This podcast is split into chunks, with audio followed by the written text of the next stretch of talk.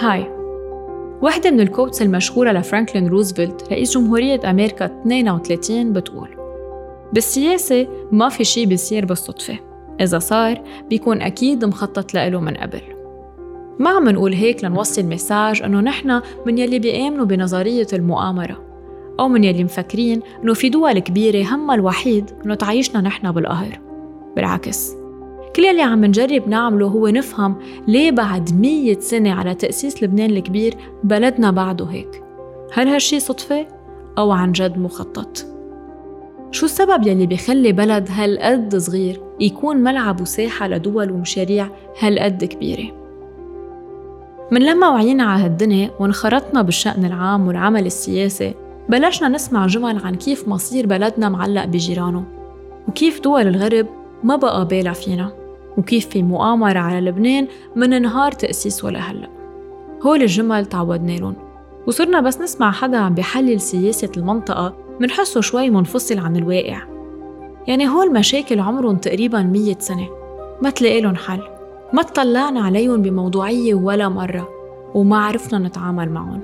النتيجة إنه ورثنا بلد مش راكب، نظام ركيك لدرجة إنه حيلا مشكل سخيف بين حيلا دولتين ممكن يترجم instability بلبنان أو مشاكل اقتصادية وحتى حرب أهلية. ليه نحن؟ ليه بلدنا محكوم عليه دايماً يضل مسرح أو ساحة صراع لدول ومشاريع أكبر منا وبأغلب الأوقات ما بتعنينا؟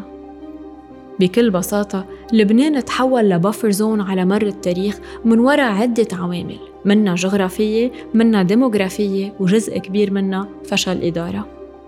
تنرجع للأوبنينج كوت.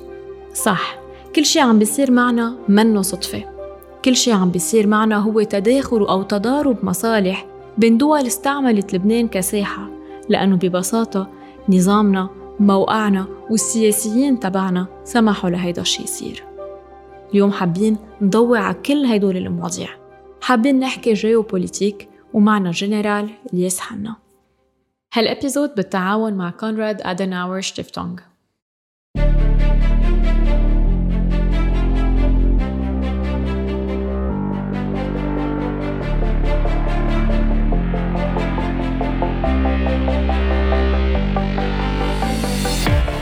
من كترة مشاكلنا بلبنان وبالنقاش الدايم، عطول بنوصل على محل فيه كومبوننت خارجي، منه وزارة، منه حزب لبناني، عامل موجود ضمن الدبع، ضمن التحديات.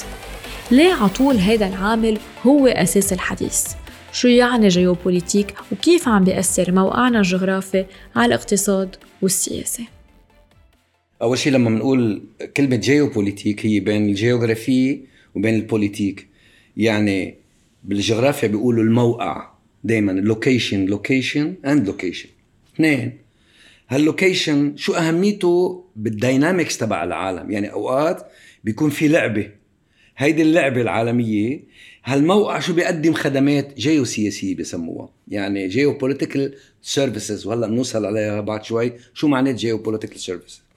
الثلاثة، شو ماذا تحوي هذه المنطقة من ثروات مهمة للنظام القائم الاقتصادي والسياسي وأي شغلة. يعني بعطيك مثل بسيط، أنا شغلة بسيطة هلأ، جيبوتي جيبوتي ما فيها شيء، جيبوتي فاضية، بس اللوكيشن تبعيتها كتير مهمة. هلأ فيها اليابان، الصين، الأمريكان، الفرنسيين، آه مين في بعد، آه السعودية، الإمارات، عندهم موقع عسكري فقط لأنه اللوكيشن تبعها بيطل على مضيق باب المندب.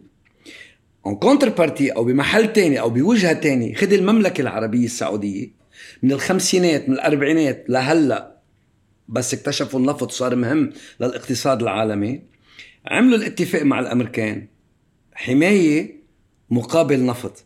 الموقع تبع المملكة، حكينا موقع، الحجم تبع المملكة وما تقدمه المملكة بالجلوبال داينامكس تبعيتها. يعني عم نحكي عن مئتين وثلاثين مليار برميل احتياط، عن تصدير يومي أو إنتاج يومي ما يقارب العشرة مليون.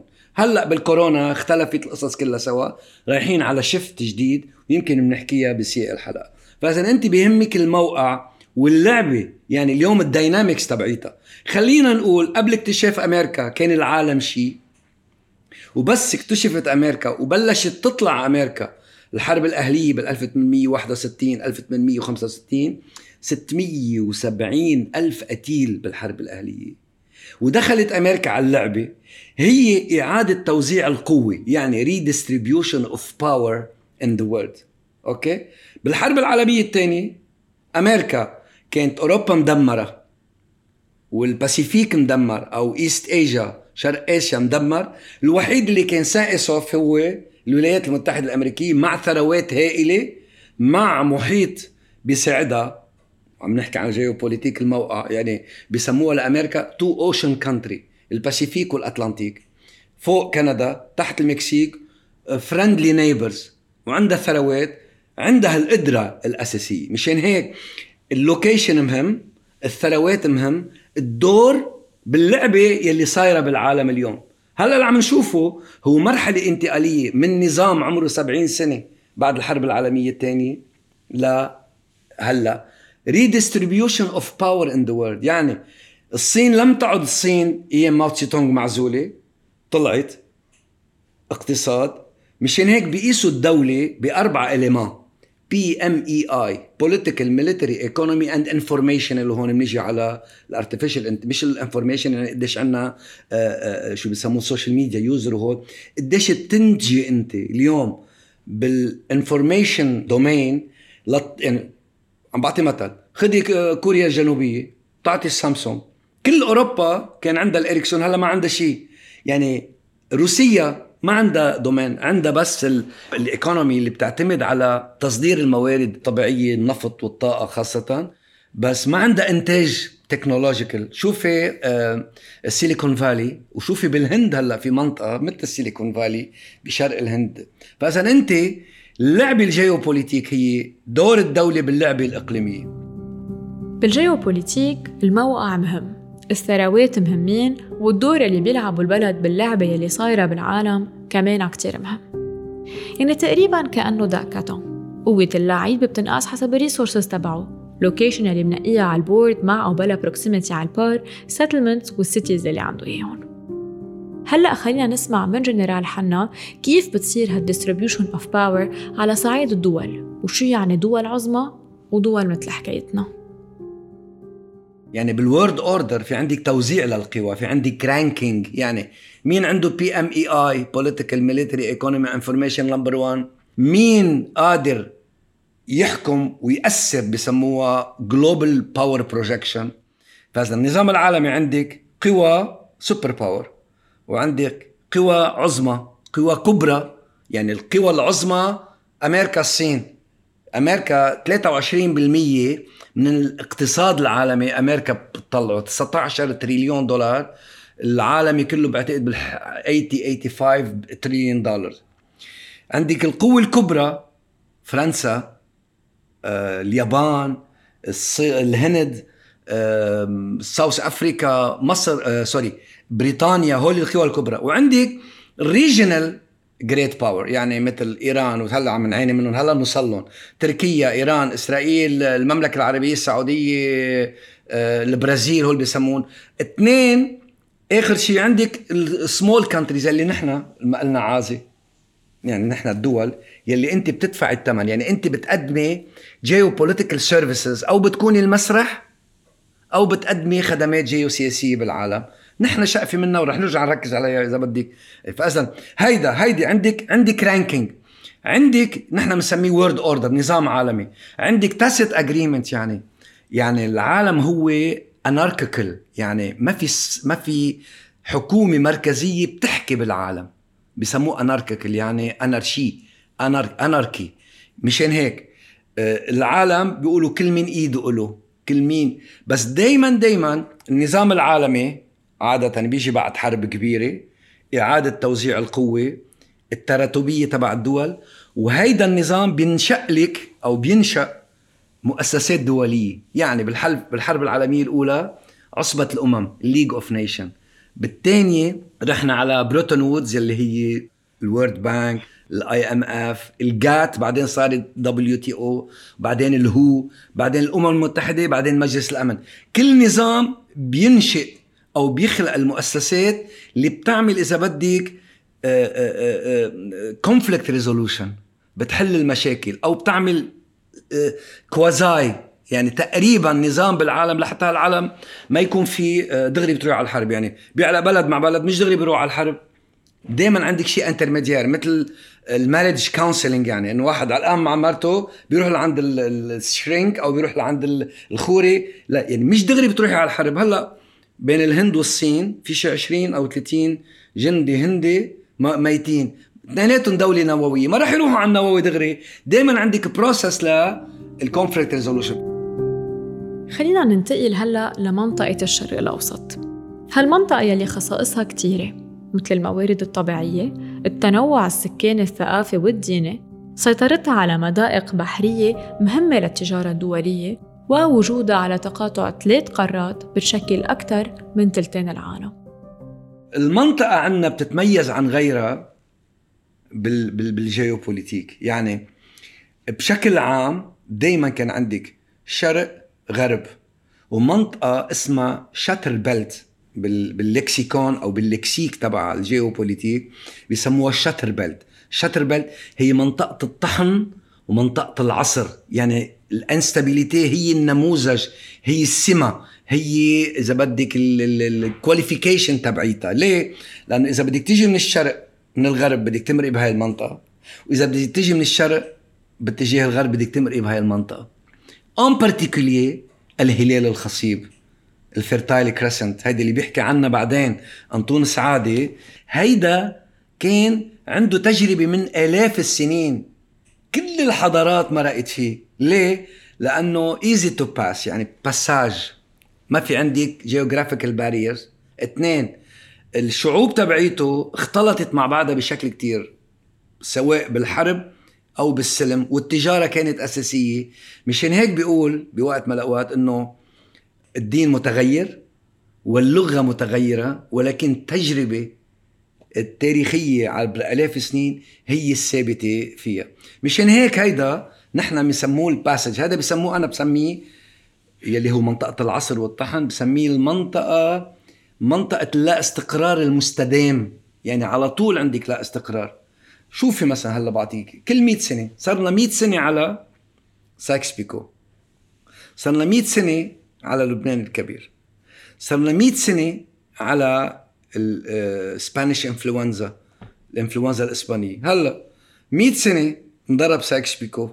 شوفي داعش لما قالت لك سايكس-بيكو أول شيء، مئة سنة لبنان بأزمة، عم نحكي لبنان الكبير، ومئة سنة بدل السبانيش انفلونزا اجينا الكورونا أو الكوفيد تسعة عشر، عم نحكي بالخمسين مليون قتيل، يعني it was so deadly السبانيش انفلونزا. لازم بعد مئة سنة عندك تغيرات. ليش؟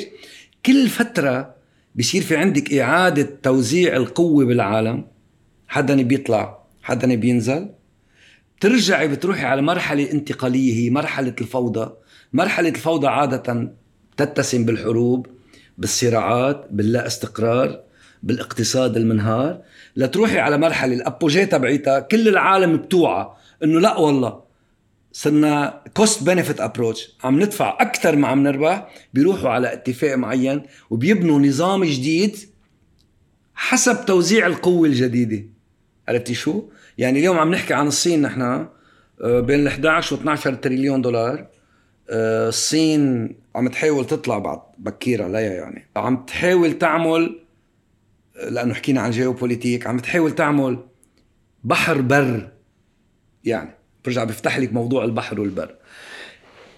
بالحرب البيليبونيز بأتينا وسبارتا، كانت سبارتا دولة برية كونتيننتال، وأتينا دولة بحرية، وبالتاريخ دايما الدولة البحرية هي دولة امبرياليست، يعني الهولندا كانت دولة امبريالية، إسبانيا كانت دولة امبريالية، كلهم كلهم بحريين، ماريتايم باور. إسبانيا كانت، بريطانيا كانت، البرتغال كانت، وأمريكا. هلأ عبر التاريخ بيقول دايما أنه هذا نيكولاس بايكمان، هو أوروبي شرقي بس أمريكاني، بيحكي عن الجيوبوليتيك بشكل كثير مهم. بيقول دايما الحرب هي قوى بحرية لازم تسيطر على شواطئ العالم لحتى تحصر القوى البرية بالداخل، القوى البرية كانت الصين خاصة روسيا، بسموه اليوريجين بلين، السهل الأوراسي اللي بيمتد من كامتشاتكا لتوصل إلى موسكو، هيدا بيسموه السهل الأوراسي. هيدا بيسموه الهارتلاند بمفهوم ماكندر أو هالفورد ماكندر ألف وتسعمية وتسعة، بيعتبروه هو السنتر أوف جرافيتي، الهارتلاند أوف ذا وورلد، so you have to contain it. بالحرب العالمية الثانية أو بعد الحرب العالمية الثانية استراتيجية الاحتواء قامت على هالفكرة.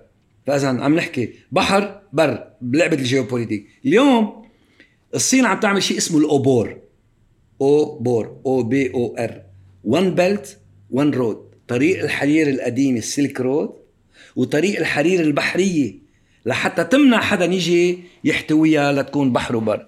اليوم في عالم كان already settled عم يتغير، مشان هيك بتلاقي مرحلة الانستابيليتي اليوم بتلاقيها أكتر شيء أكتر شيء أكتر شيء بالمنطقة اللي عنا. مشان هيك بتلاحظي اليوم في عندك مثلثات، تريانجل، مفهوم المثلثات لبسطها أنا يعني. المثلثات هن عندك النظام العربي سقط، مش بس بحرب بعد الربيع العربي، الربيع العربي كانت الكودو غراس عليه. المثلث العربي اللي كان مصر، المملكة، سوريا، هيدا مصر عندها مشكلة هلأ مع ليبيا، ألف ومئتين كيلومتر حدود مشتركة وكل العالم عم تتقاتل بليبيا. هيدا يعتبر خطر استراتيجي أو جيوسياسي على عندك مصر. موضوع النيل يلي هو فايتل لها، بدون مصر هبة النيل بيقولوا. عندك سد النهضة الرينيسانس دام بأثيوبيا عنده مشكلة طويلة عريضة، وتراجع الدور تبعها. هيدا أول شقفة من التريانجل. التريانجل الثاني يلي هو المملكة العربية السعودية اليوم تقريبا مهمشة وبتطلع أكتر على المحيط الهندي بدل ما تطلع على الشرق الأوسط.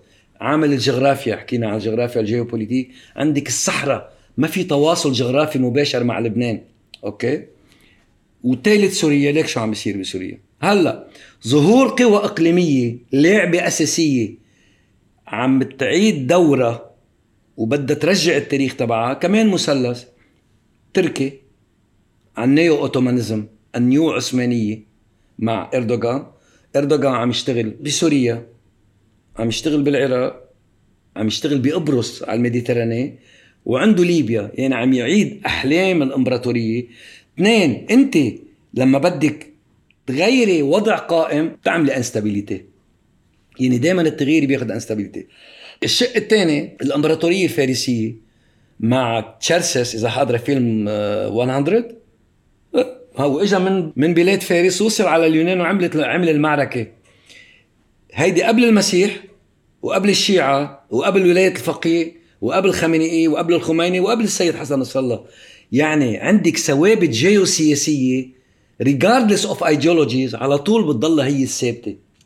أيام الشاه ما كان ديني، كان Persian nationalist، يعني قومي فارسي.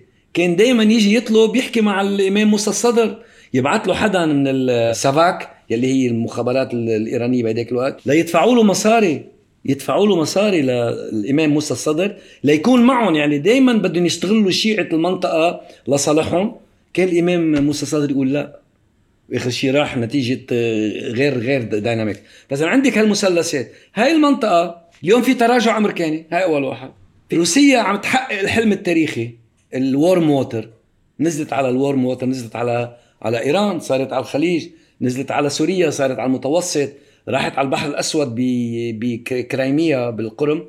فإذا أنت عندك تحولات جذرية كتير أساسية وكلها بتصير بهيدي المنطقة، لأنه هي البساج.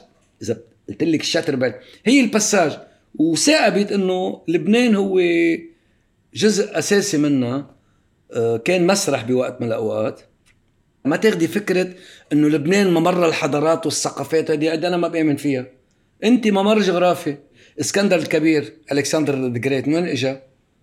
إجا من مقدونيا على تركيا، نزل على صور دمرها وكمل على الإسكندرية، ومن الإسكندرية وصل على داريوس الثاني ضربه، وصل على أفغانستان.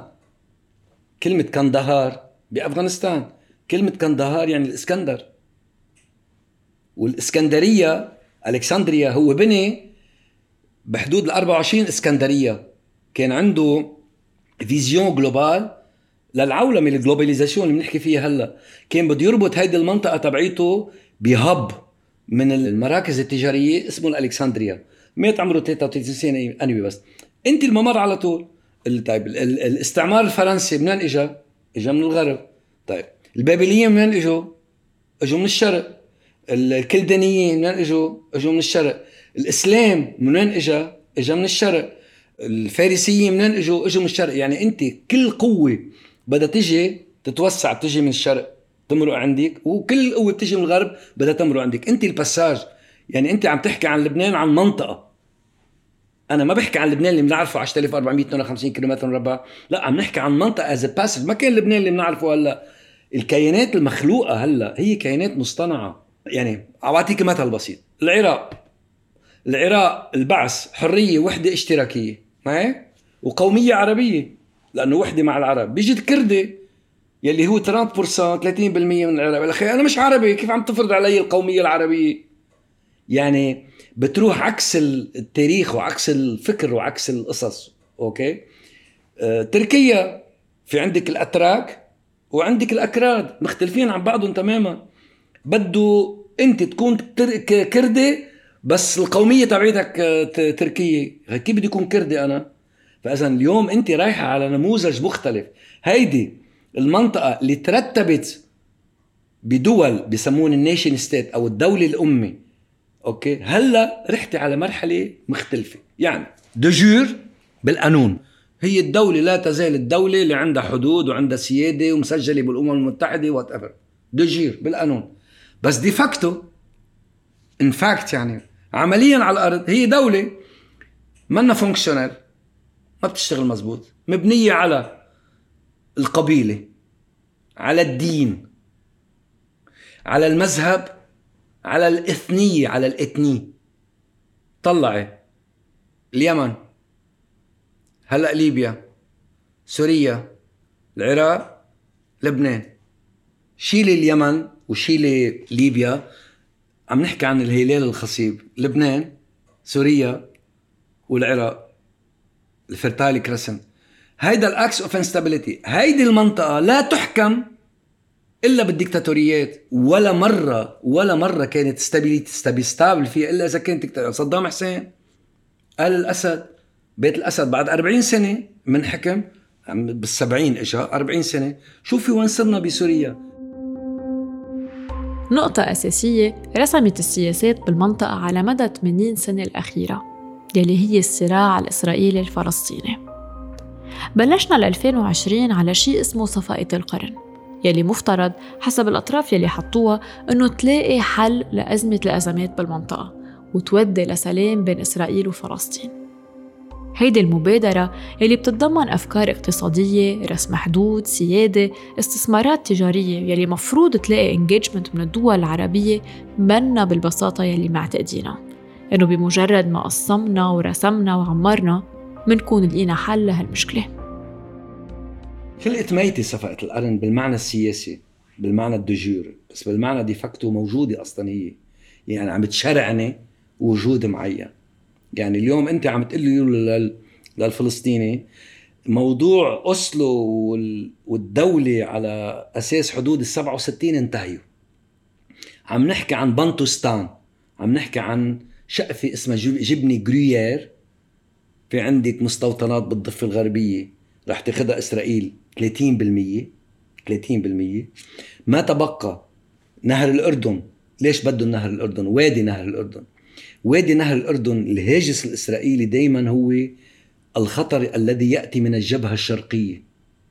يعني بده يضلوا قاعدين لحتى ما يتفاجئوا، ما يصير عليهم هجوم. ما بتعرفي ما بتتغير. هيدا العقل الأمني، هيدا إذا بدك استراتيجيك كالتشر تبعيتهم أو الميليتري كالتشر تبعيتهم.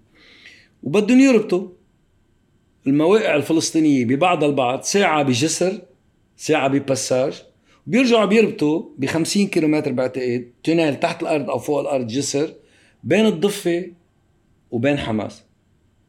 هلأ عم يستغلوا فرصة الانشغال والسقوط الدولة العربية، وعم يستغلوا انشغال مسيو ترامب بأمريكا هلأ بالمظاهرات تبع جورج فلويد، وعم يستغلوا الجائحة أو البانديمي البانديميكس اللي هي الكوفيد تسعة عشر. هول ديفاكتو طول عمره الإسرائيلي بياخد وبيطالب، يعني بيعمل البدو إياه ومع الوقت العالم تنسى، بيعمل البدو إياه وبيشرعن الوقت. الفكرة الهيمنة على يعني كان يقول أحد المفكرين الفلسطينيين نسيت اسمه هلا، كان يقول إنه إسرائيل تمنع تكون ثقافة المدينة، بدها تخلينا على ثقافة القرية الفيلج، لأنه بالتاريخ ولا مرة أجت فكرة تاريخية من القرية، دايما المدينة هي مركز الأفكار لأنه هي بتختلط ببعضها وبتطلع وكذا وهيك، مشان هيك المدينة أساسية، بعكس هلأ بالكورونا يعني هي مشكلة طويلة عريضة. بقى كان على طول الإسرائيلي عنده الإمرجنسي لو، قانون الطوارئ، لحتى يحكم الفلسطيني ما يخليه يكون هالثقافة المتواصلة مع بعضها وكذا. وهلأ بلش يطلع من الأرشيف الإسرائيلي شغلات كتير مهمة، بتقلي كان يحطوا كونسرتينا شريط شائك يمنعون، بس بدك تروح من محل لمحل من ضيعة لضيعة بدك بس بدك باس وبدك ورقة وبدك إذن. قصمون قصمون مع أنه بتذكر ببدايات القرن العشرين كان في مئة ألف يهودي وستمئة ألف عربي. إجا وعد بلفور، بعدين إجا بالألف وتسعمئة وسبعة عشر، بعدين إجا قرار التقسيم القرار مئة وواحد وثمانين، رفضوه العرب، صارت حرب ثمانية وأربعين، بعدين سبعة وستين وهلوم مجر. المنطقة عم تغلي وكل بلد بهالمنطقة بيلعب دوره. شو الدور الجيوسياسي يلي عم يلعبه لبنان؟ وهل الدولة هي يلي عم تلعب هيدا الدور أو النون ستيت أكتورز أو ما يعرف باللاعبين من خارج المؤسسات؟ وكيف عم ينعكس هيدا الشيء على الداخل اللبناني؟ بس أنت المسرح، يعني هلأ لما بتشوف حزب الله أنت موجود بلبنان، حزب الله هو جزء من منظومة إقليمية يخدم مشروع جيوسياسي إقليمي بناء لعقيدة معينة. تجي أنت بتقول له هيدي ضد الدولة، رجعنا على الدجور ورجعنا على الديفاكتو ورجعنا على شيء اسمه هايبرد، الهجين، نون ستيت اكتر، لاعب غير من الدولة هو بقلب الدولة، وزير، نايب، موظفين وعايش بلبنان، بس هو خارج الدولة لما بيقرر يحارب بسوريا لأهداف انت ما قلك عليها فيها. طيب ليه؟ لأنه دولتك بين الدجير وبين الديفاكتو منا دولة مزبوطة. عرفت الفكرة؟ يعني انت دولة قائمة على قال لي قلت له ماروني درزي سني منتقتل على شغلات سخيفة واللعبة أكبر منها بكتير.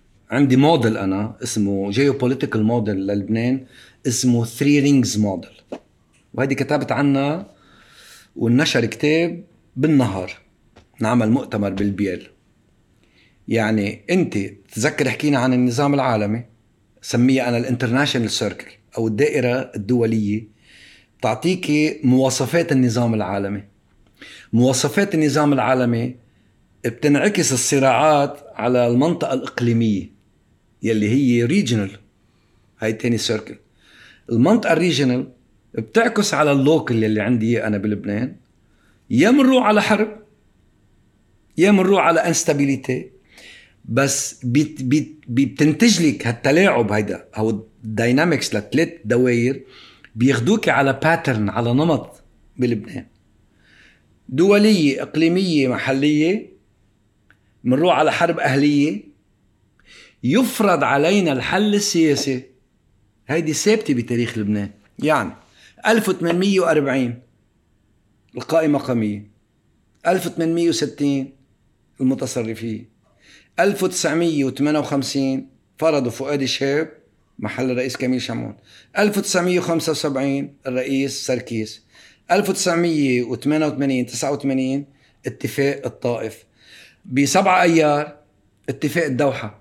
هيدا نمط يتكرر بلبنان، يعني اللعبة الدولية مع اللعبة الإقليمية بيعملوا ضغط على لبنان، بصير فيه internal strife، لا استقرار داخلي. نحن هلأ بمرحلة لا استقرار داخلي، ما رحنا بعد على الحرب الأهلية. أوكي، هيدا بشكل عام هو لحتى واحد يقدر يفهم كيف تفهمي لبنان. بعدين بتاخدي كل كاب بارتيكولية بتحسبيها. ميشيل شيحة الله يرحمه هو منه جيوبوليتيسيان بس هو سياسي من المفكرين الكبار، بيقول لبنان سهل وساحل، سوري ساحل وجبل، الجبل للحماية والساحل للانتشار. نحن ننظر إلى أوروبا، على لبنان أن يكون بلد الخدمات لا صناعة ثقيلة، مش هيفي اندستري. ليه؟ لأنه الهيفي اندستري بدها مواد أولية مش متوفرة، وبدها يد عاملة متخصصة مش متوفرة، وبدك سوق. ما فيك تنافسي ألمانيا، أنت ألمانيا نمبر وان بالعالم بالهيفي اندستري، سو أنت بدك السيرفيسز. أوكي؟ طيب والخطر الأكبر حسب ميشيل شيحة على لبنان هو الإسرائيلي، لأنه بنفسك بعقلك بفكرك، وهو عنده امتداد دولي ممكن يسخره ليضغط على لبنان. هيدا لبنان بالمعنى الجيوبوليتيك. طيب اليوم إذا طبقنا ثلاث دوائر، النظام العالمي حكينا في خربطات، الأمريكاني مسئلين عنك، والروسي بده ياخد منك، والصيني جاي، ما بتعرف مين المرجعية، ما عندك الإطفاءجي، ما عندك الديلر، ما عندك شو بيسموه الكونفليكت ريزولوشن، يعني ما عندك إياها. فإذا هيدي ضغطت على المنطقة، المنطقة الربيع العربي، سقوط الدولة العربية، ظهور الإرهاب، الحرب على داعش، تدمير العراق، تدمير سوريا، تدمير اليمن، تدمير ليبيا. الإقليم انضرب، بلس كمان بالإقليم صعود القوى الكبرى الإقليمية لاستعادة الأحلام التاريخية تبع الإمبراطورية تبعيتها، بلس إسرائيل اللي عم نحكي عنها بعد شوي، إنه شو عم تعمل بموضوع صفقة القرن، شو عم تعمل بموضوع الانكسيشن تبع الضم الضفة الغربية. بتيجي على الداخل اللبناني، كل واحد عنده الأجندة تبعيته. حزب الله أقوى فريق على الساحة اللبنانية، جاهز معركة، وألفين وستة بيّنت إنه إنه قادر يقاتل دولة من أعظم دول جيوش المنطقة ومن أحدث الجيوش بالعالم.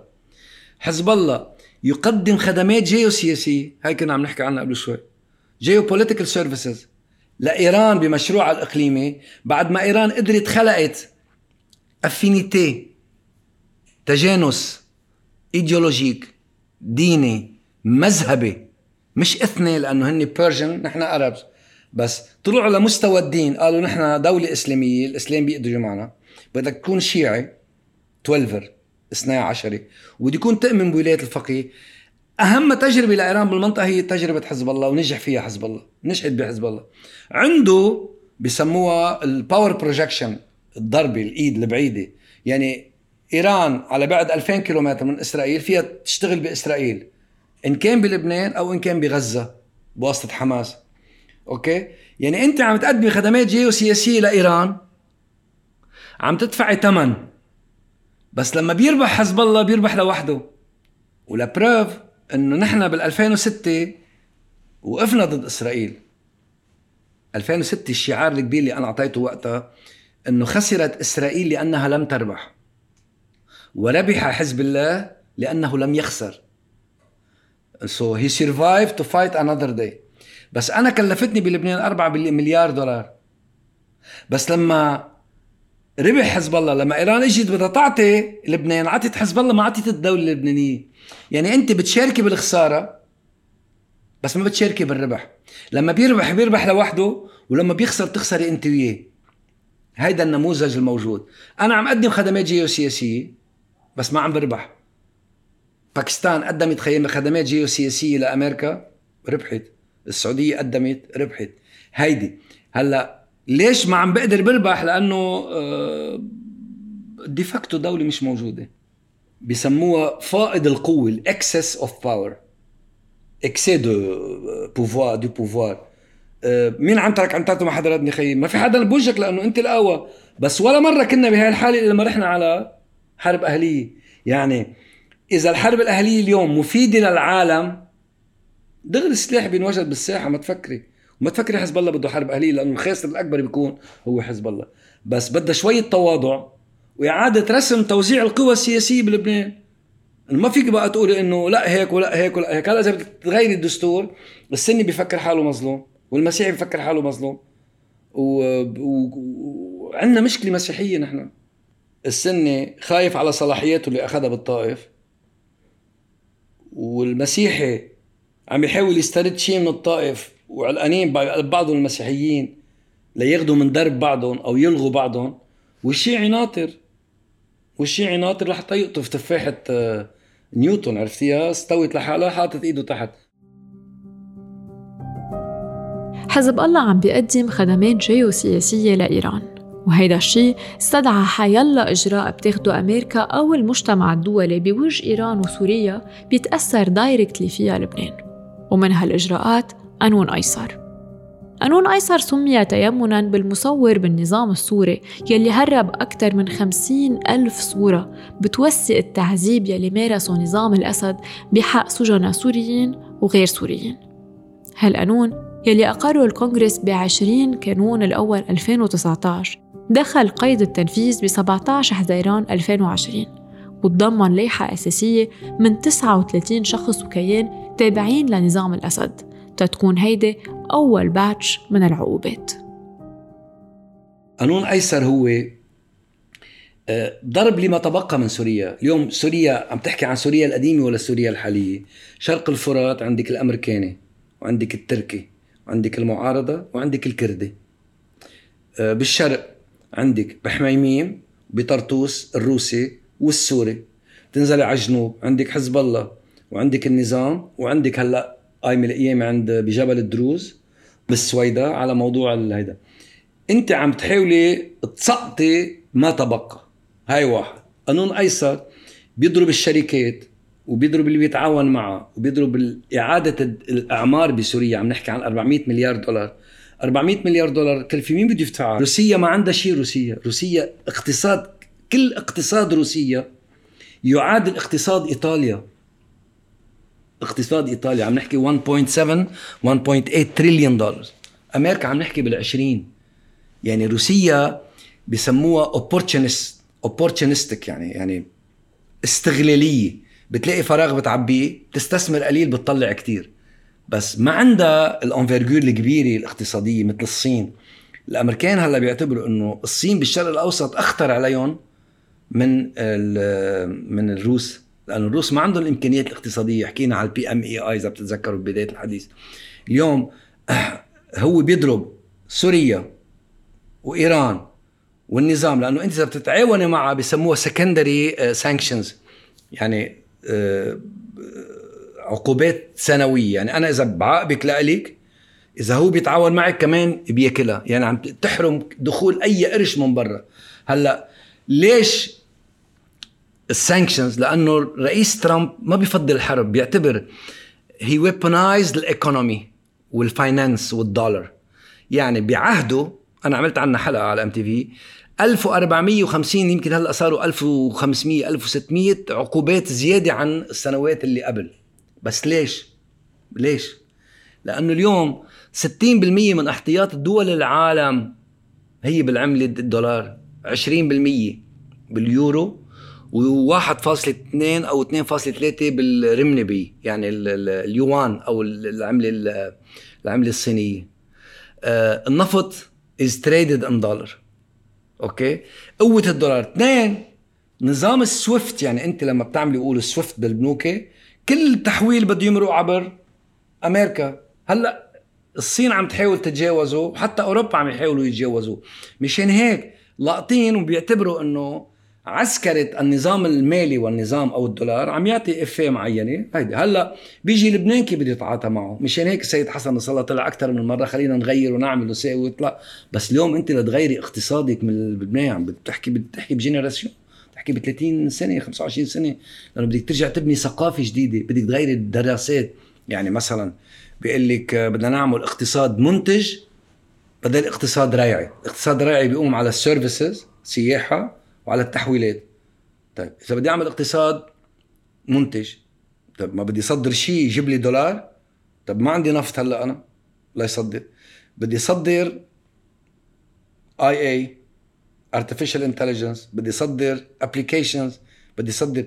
طيب هاي لتعمليها بدك تبلشي من اللي عمره خمس سنين بفوت على المدرسه شو بيعمل وبالبريفيه شو بيعمل وبالجامعه شو بيعمل، وتيجي الجامعات تفتح يا خيي تعمل لابوراتوار. انا علمت بالجامعات يفتحوا يعملوا لابوراتوار فور فري.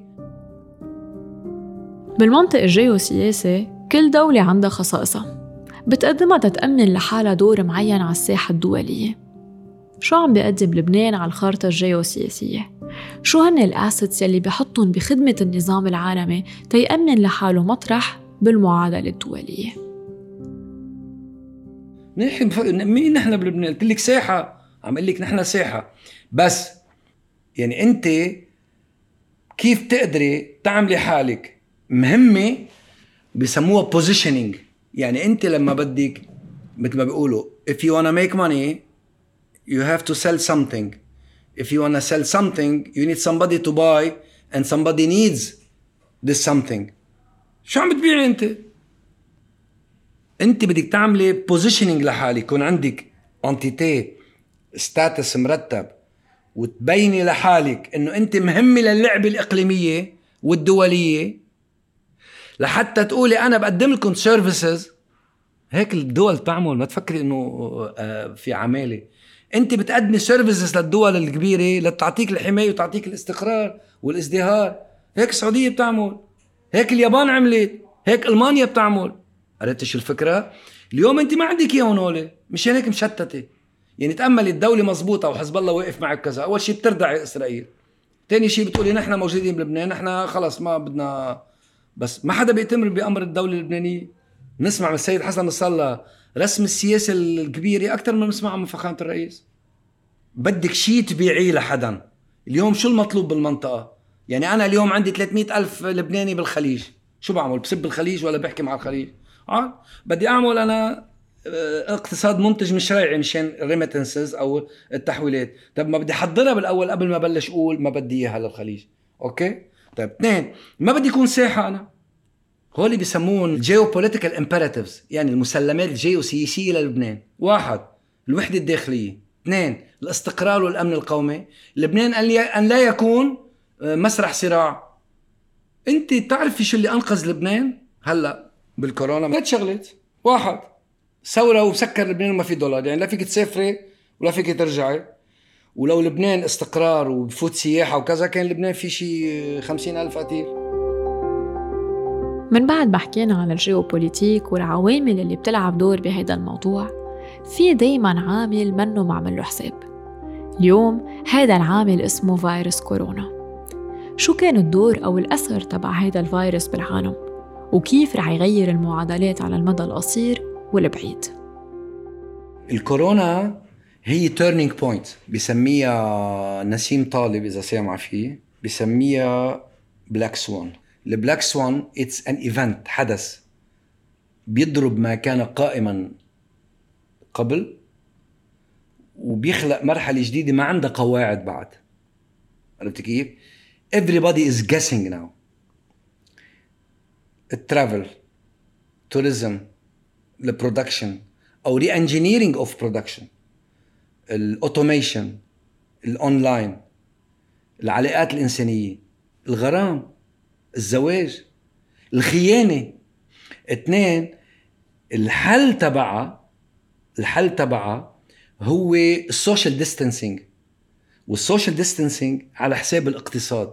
مشان هيك اذا العالم راح على ريسيسيون شيء، لانه ريسيسيون فيك اذا بدك ريسيسيون هو انكماش ومرحله الدبريسيون. بالدبريسيون يعني بينضرب كل الاسس الاقتصاديه اللي نحكي عنها، وعاده الدبريسيون بتاخدك على الحروب مش ريسيسيون، لانه ريسيسيون اوتو كوريكشن بتصلح حالها بحالها. فاذا انت رايح على مرحله جديده من الكورونا. هلا المرحله اللي جايه كيف راح يكون وضع امريكا، اوروبا، العالم؟ مين راح يكتشف اللقاح الفاكسين؟ وكيف راح يتعامل كل العالم مع الصين على انه هي سبب الكورونا ومسؤوله عن الكورونا، ام هي راح تكون تعمل طريق الحرير الصحيه، يعني هي تكون هي اساسيه لها؟ هولي فاريابل وانون ما فينا نحطهم بفورمول هلا ونقول إنه رح يكون العالم هيك أو مش هيك أو هيك. بالنهاية مزبوط في قصص فينا نسيطر عليها، بس أغلبية المشاكل والألعاب الدولية بالمنطقة أكبر من حجم لبنان الطبيعي. نحن ليه بدنا نغطس حالنا بمشاكل المنطقة ونحن بحالنا مش مخلصين؟ ما بيكون أفضل لو منركز اهتمامنا الأساسي على بلدنا؟ نركز اهتمامنا على بناء دولة إلى سنين مفقودة؟ أنا نايلة and this is Polytalks. Thank you guys for listening. إذا حبيتوا الشو please اعملوا subscribe على favorite podcast app تبعكم Apple, Google Podcasts, Spotify, Stitcher and you can always check our website polytalkslb dot com.